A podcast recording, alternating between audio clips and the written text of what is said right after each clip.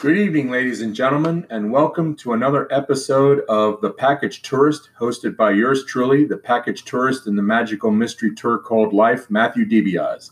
Tonight, our featured guest, making his second appearance on this show, is author and my dear friend David Dupuis. In 1998, David wrote a highly acclaimed biography of NHL goaltending legend Terry Sawchuk titled Sawchuk The Troubles and Triumphs of the World's Greatest Goalie Written with the cooperation of Sawchuk's widow and his children, Sawchuk is a searing account of the forces that made Terry Sawchuk one of the greatest goaltenders in NHL history, and also of the demons that destroyed his life and ultimately ended it exactly 50 years ago on May 31st, 1970. My interview tonight with David is to commemorate Sawchuk's life and legacy. David, when did you first conceive the idea of writing Terry Sawchuk's biography? Hi, Matthew. Um, I had always kind of dreamed of, of, of writing his story. He was my hero, and uh, when I first started dabbling in writing, and I wrote some small, short historical books, but then uh, I ran into a buddy of mine who was an NHL scout, and uh, he uh, had asked me around 19- 95 will say it's hard to believe I wrote this book 22 years ago. My goodness. But uh, he said, What are you writing? And I said, Well, you know, I'm dabbling, but da, da, da, da. But my dream, I would love to always write a book about Terry Sawchuk. And he, his eyes just lit right up. And he said, You got to write that book. And uh, uh, I'll help you every which way I can. And uh, it was a bit of a long road to contact the family. Um, this was a family that uh, I think over the years, a hundred writers had approached, and uh, everybody had been turned down or ignored. And um, I uh, wrote the family. I never heard back. So my friend uh, Paul Henry, the, the NHL scout for for Florida at the time, knew Marcel Pronovost, who was Terry's very best friend and fellow teammate in Detroit and Toronto. Contacted him and uh, he Marcel said, "Have David send me his his letter." So he did, sent it to him, and within half an hour, Marcel called me and said, "You're the fellow we've been waiting for. I want to talk to the family," and and things fell into place. When you were researching this book, what was the greatest surprise you discovered about Sawchuk's life when when you were doing your research? I, I, my greatest surprise, uh, I, the hockey stuff I kind of knew, but I mean, uh, when when you're sitting with uh, his uh, his ex-wife or wife uh, for all those years and family, you realize that he put them through a lot in uh, in his short time and their short time with him. And uh, what surprised me was the depth of emotion. Mrs. Sawchuk came up to Michigan from Florida and, and spent three days with me, and it was emotional. Uh, we had to stop many times, and this was this was 25 years or so after his death, and uh, the uh, the memories and the hurt and the laughs uh, were still there, and that was my greatest surprise was the raw emotion that uh, that family still carried uh, after all those years. And I do believe in many ways the book was a catharsis for them. It helped them to well, some of them actually never knew him much because they were so young when he died. And I got letters from most of them saying uh, it was great that uh, they got to know their father. Uh, but uh, the raw emotion of Pat Sawchuk uh, was the greatest surprise of the story. David, please tell our listeners about the events that led to Terry Sawchuk's shocking and sudden death 50 years ago. What happened? Yeah, he was a uh, a backup goalie for Eddie Giacomin, who was a New York Ranger goalie. He was in New York at this time, and um, the season had just ended. They'd been eliminated by the Boston Bruins, and uh, so they were. Uh, he was rooming with a fellow by the name of Ron Stewart, and they met at a bar, uh, having a few drinks, and uh, uh, argument erupted over unpaid bills that they, they Ron had paid, and was saying Terry owed him, and they they got into a very strong disagreement in the bar, uh, started fighting. They were kicked out of the bar, and um, ensuingly each went drove home.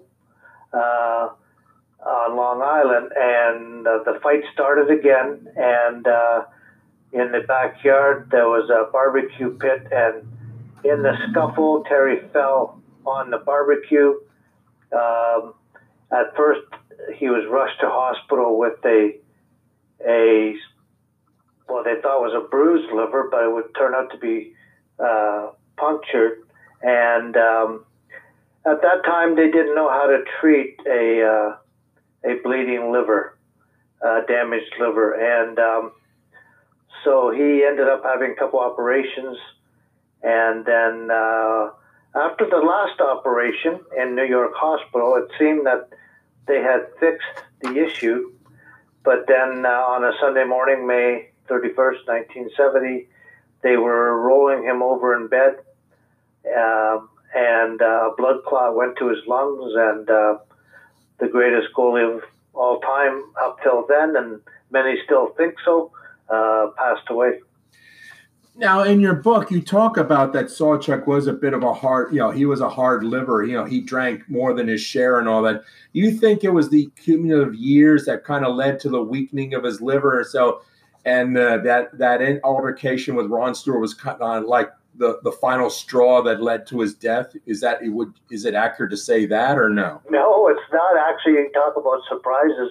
The autopsy report showed that his liver was an amazing condition, uh, surprisingly, and that it had an ability to clot. Um, which ultimately led to his death because it, it, it uh, created clots that ended up going into his blood system and going to his lungs. But uh, his his liver showed no sign of being a diseased liver, which was a shocking uh, uh, thing that I found out. Okay, what innovations did Terry Sawchuk bring to goaltending?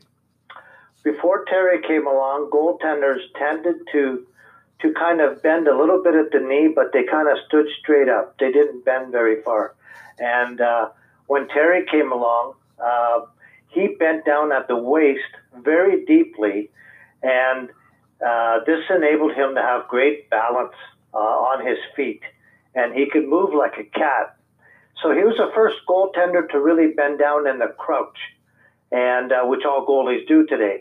And uh, amazingly, it, it, also put his bare face uh, closer and more in direct line with, with shots because he was barefaced, and uh, most times his his face would be first. He would be bent over so deeply, his back flat, uh, and his face prominently facing the puck first, more than anything else in his body. And so that was one of his great innovations was uh, bending down and, and being in the crouch. Um, the other thing that happens is that Jacques Plante invented the mask but until Terry Sawchuk started wearing one in 1962, um, the mask had, had kind of been grudgingly accepted. Uh, the Canadiens gave Jacques, Jacques a hard time about wearing it. But once Terry started wearing it regularly in 1962, Toe Blake and, and Montreal management stopped complaining about it. And uh, there are a few quotes of Jacques Plante saying, well, you know, uh, Terry is the best, and if he's wearing it, then everybody figures it's fine. So in a certain way, he's he brought the mask in. He made the mask more accepted. Okay. Besides this, you talked about his quickness. What were his other great strengths as a goaltender? Oh, his greatest strength was just uh, grit.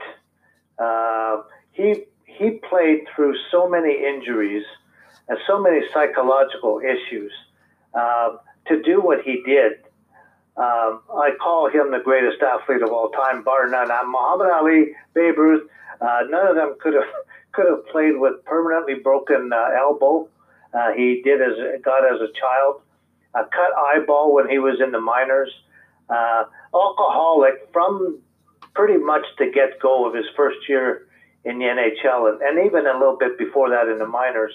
And then he would get mononucleosis. He would get neuritis he had lordosis. So he eventually had to have a back operation uh, prior to starting for the Leafs and winning that last cup. He had a back operation that fused some discs. He had 400 facial stitches Uh, a severed hand on his tendon, uh, tendons on his hand that uh, Bob Pulford had stepped on it and severed all the uh, ligaments in his hand. That hand just flopped, and he was actually en route to have probably one of his best seasons in 1960-61. So to play through all of all of that with such grit, determination, determination, uh, anger, uh, unresolved issues throughout his life. His, his brother died young, and uh, when he was seven, and his brother was uh, 17, and that that created such an anger and and frustration in him. But it also gave him such a great determination just to overcome absolutely everything, and um, to be not only become one of the greatest goalies of all time, but one of the greatest legends of all time. Sports psychology was non-existent back then. But if he were in today's hockey day, do you think Sawchuk's emotional problems could have been resolved with given today's sports psychology and also modern day psychiatric medicine? Do you think he could have resolved his demons? Actually, I, I do. Um, uh, you like you say, back then it wasn't talked about. They didn't have psychiatrists. Now teams have psychiatrists uh, coming out of the yin yang. Um, I believe he was very stubborn, didn't like doctors, hated being in hospitals. He was always in them. But um, they did send a psychiatrist once to see him when uh, when he was having issues and starting to miss some games with the Red Wings in the in the mid fifties. And uh, they, he threw him out of his room and he told his wife Pat, he says, "Do you know what that guy's name? Is? His name was Doctor Ketchum." And he said, "I threw him right out of there."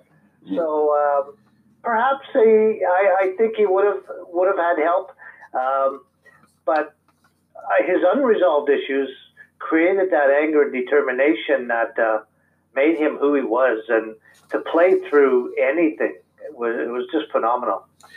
If Terry Sawchuk were 18 years old today and in perfect physical and mental health, and his immortal skills are completely intact, do you think he could he could have been a goaltending star in the NHL today? In other words, translate his skill set from then even in today's game. You think he would still be immortal?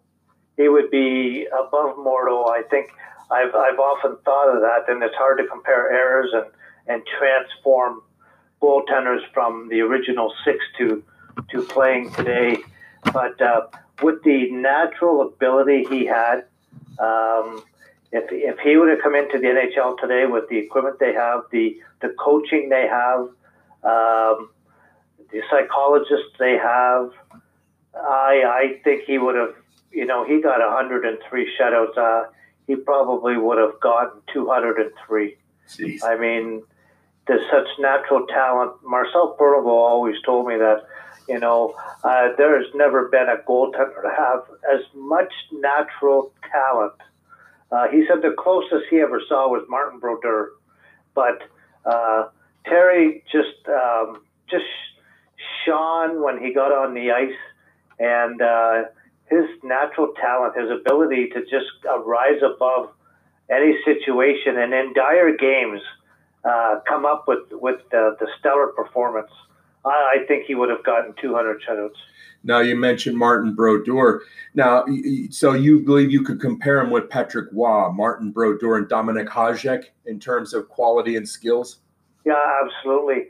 Um, the, the secret with uh, Terry and Martin Brodeur was that Martin Brodeur was the last goaltender to play a stand-up style, Ooh. and uh, he went on to to eclipse Terry's records. And I believe part of the reason that Marty did that was because he did play stand up. He only had very, he had amazingly, Martin's only real injury uh, that he had in his career was a sore elbow. Uh, it kept him out one season. I thought that's quite ironic, seeing how how Terry uh, had elbow issues his whole career, and uh, so Marty Marty played uh, stand up just like Terry, and I believe that's a big reason why Marty had a long career, because you know it's a lot less stress on the knees uh, up and down is, is brutal on your knees, and um, so I, they're very comparable that way.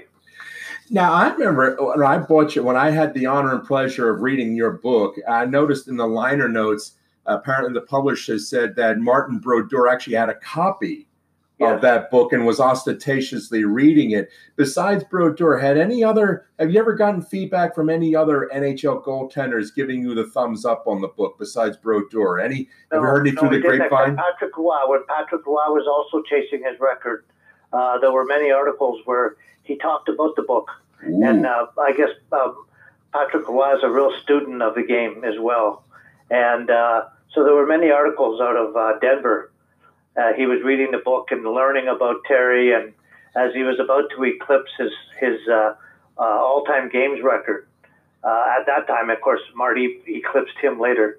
Uh, that he had read the book and was learning about him, and uh, you know, the book actually, you know, amazingly, 28 years after his death at the time, brought him out to a whole new bunch of fans who had maybe heard about him but didn't know anything about him. And I believe many credit the book with the reason that um, he still continues to be viewed as number one uh, of all time. Uh, part of it was putting the record straight with the book and uh, uh comparing him to the other goalies of his time. And um, everybody who saw him play, uh, and you know, and you've got to go by that with those who saw goalies play and who they say was the best they ever saw. Uh, they a lot of them credit uh, seeing Terry and, then saying above above all he, he was the best. Of all the goaltenders today, the active ones, do any sort of remind you of Sawchuk in either uh, styles or you know uh, grit and toughness or anything like that? Anyone comes to mind that's kind of reminiscent of Sawchuk in today's game? Not really. Um, well, it's such a different style, flopping down. Uh, everybody goes down and stops a shot. Almost every shot, they're on their knees. Um, so really, none of them strike me as as as uh, comparing to Terry that way. Uh, I don't know them personally, but um, uh, like I said, Marcel Pronovost said that Marty was the only goaltender that he knew that had that old deep down drive, that old time uh, determination to to do whatever he had to do to dig down and and and be the best he could. Did he? Now we talk about his magnificent strength. Did he have any type of weaknesses as a goaltender? Something that kind of uh, sort of like a little flaw in his, his style or anything he had trouble mastering? he had trouble with bouncing pucks. The Canadiens were great at lobbing a puck you know, and it would bounce in front of the goalie. And there was a not a, not a lot of goals scored on him, but you know, when those kind of goals go in on you, it's it's brutal. It's so embarrassing. And I remember seeing one, and the puck plopped just in front of him, and you don't know which way it's going to bounce. And uh, he always he always had trouble with bouncing pucks. And Henri Richard was really good at lobbing them and they'd lob them in front. You know, it was almost a secret weapon. I like to tell my listeners one amazing aspect. I think this most amazing stat about Sawchuk is that in the 1952 Stanley Cup Finals, uh, the Red Wings only had to play eight games to win the Stanley Cup, and Sawchuk's goals allowed average was, uh, tell me if this is right, 0.50, which I believe is still an NHL record in Stanley Cup competition. Yeah, he got he got four shutouts. He never got scored on on home ice. I mean, uh, Ted Lindsay always said that will never happen again. You know, of course, I mean the game's different today. They play a lot more yeah. playoff games, but uh, for those eight games, uh, everybody who played with him, against him. They state that that 51 52 season was probably the most perfect season that a goaltender ever had in the regular season and the playoffs. He could stop. Ted Lindsay used to say you could throw a kernel of rice at him and he would catch everyone. And uh, that 52 season when they won the cup, uh, he was just phenomenal. He was the star of stars. And I like to tell our listeners in that final, he took on the Montreal Canadiens, who had one of the greatest offensives offenses in all the NHL history in that season too. And absolutely. to do that is just absolutely stupendous. Yes. Yeah.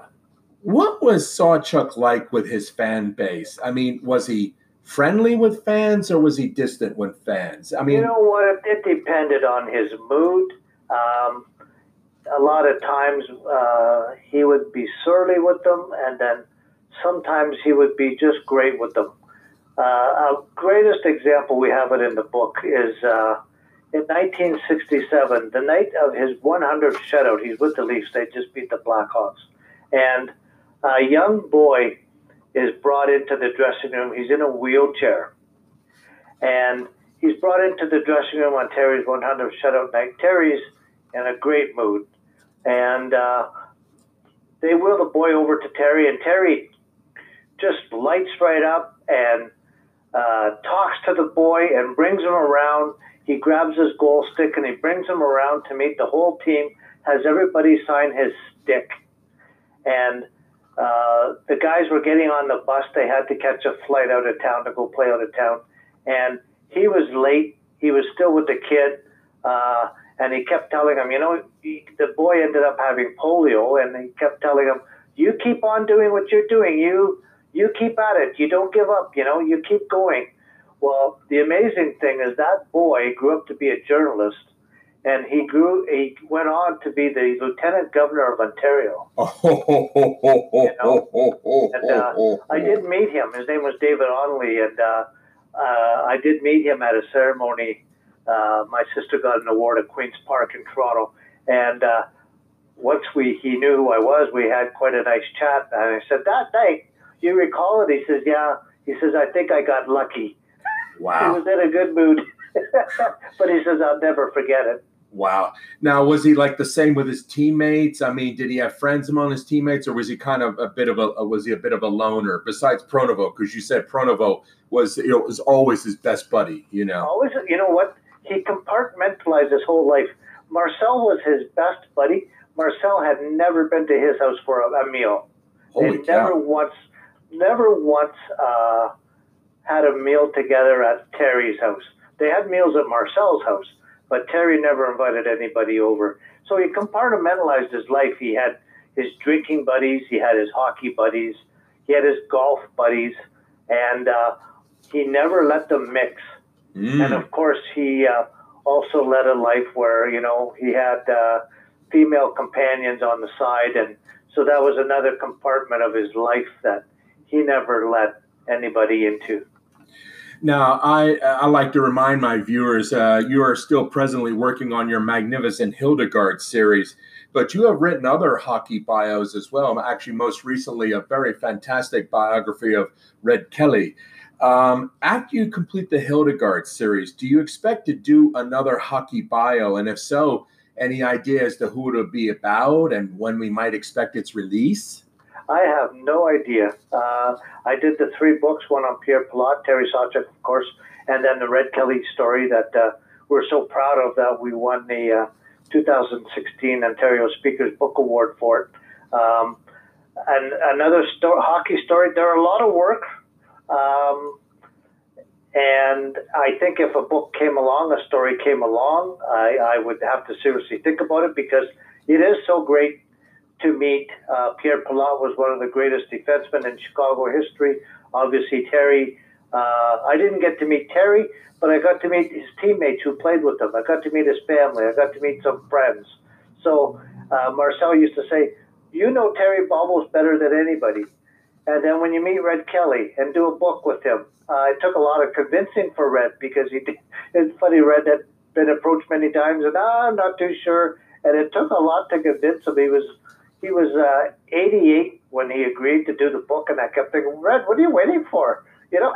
Wow. So, uh, but I mean, it's an intrusion in their life, and and Red was so humble, you know that. Uh, but anyway, we ended up being a great collaboration with me and a fellow writer by the name of Waxy Gregoire, who who did the Pierre Pilote book with me as well, and. Uh, uh, so doing another, if a hockey story came along that would interest me, uh, approached by somebody, I'd always seriously think about it for sure. But right now, there's nothing on the horizon. Uh, okay. Well, but if you ever do come up with one, let me know because I want to talk to you about it on this show. Okay. Absolutely. Yes. David, I want to thank you so much and good luck on the Hildegard series. And when volume three comes out, I want you on my show and I want to tell you, I want you to tell the whole world about it. Okay. All this, no problem. All You- great. Nice talking to you. You take care and be safe, David. Be You safe. too. You Okay. Too, Okay. Bye bye. Bye bye. Stay tuned, ladies and gentlemen, for next week's show where I will be interviewing baseball author Jacob Kornhauser. Thank you and good night.